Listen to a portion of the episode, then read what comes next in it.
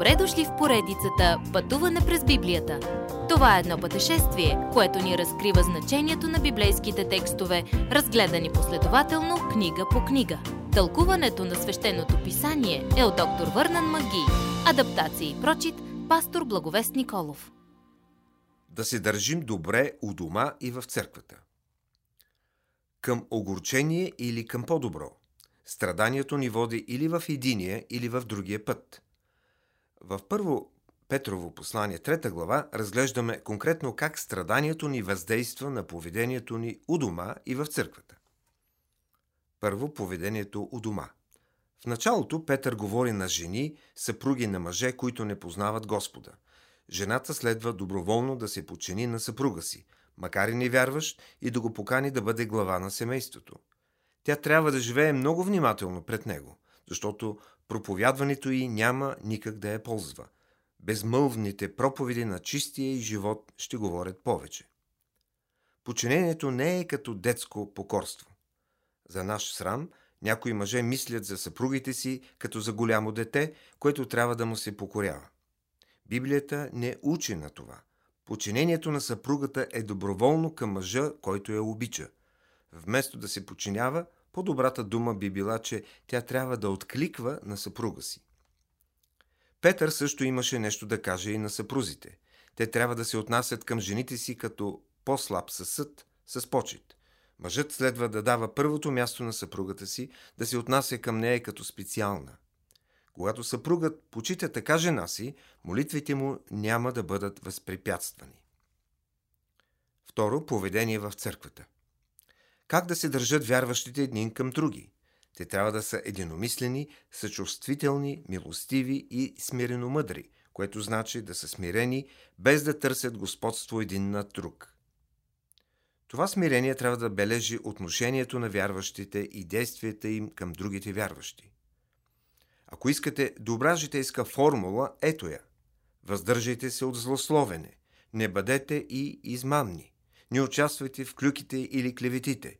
Живейте като преследвате това, което носи мир и служение. Защо да живеем така обаче? Петър казва, че очите на Господа са върху тези, които живеят праведно. Той гледа с благоволение към тях. Той чува молитвите им и бърза да им отговори. А относно онези, които са зли, Господ отвръща лицето си от тях. Бог обещава да чуе молитвите на своите хора – той не обещава да чуе молитвите на онези, които не му принадлежат.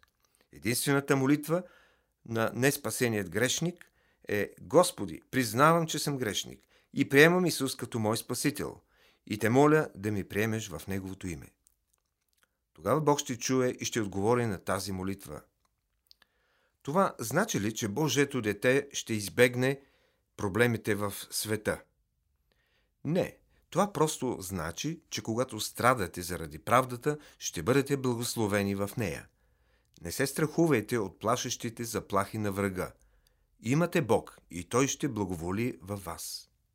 В сърцето си поставете Исус на първо място като ваш Господ. Бъдете винаги готови да отговорите на всеки, който ви пита, защо уповавате на Исус Христос. Нека вярата ви запали увереността ви – за да споделяте Господа с други с внимание и уважение. Когато дойдем при Исус Христос с вяра чрез Неговата благодат, макар да сме грешници, отиваме при Него, приемаме Го и се присъединяваме към огромното множество изкупени. Ние сме кръстени от Святия Дух в тялото Христово, защото Той е възкръснал от мъртвите и днес стои отдясно на Бога. Следващият път принадлежиш ли Му? Уважаеми слушатели! Вие чухте една от програмите в поредицата Пътуване през Библията. Ако ви е допаднало изучаването, заповядайте на www.ttb.bible, където има много и различни програми на български язик.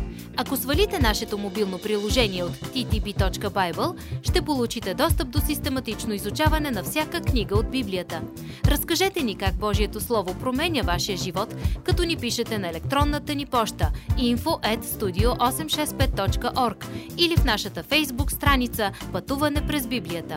Освен до аудиопрограмите, чрез мобилното приложение ще получите достъп и до различни материали – И на още едно място ще намерите нашите обяснения на библейските текстове.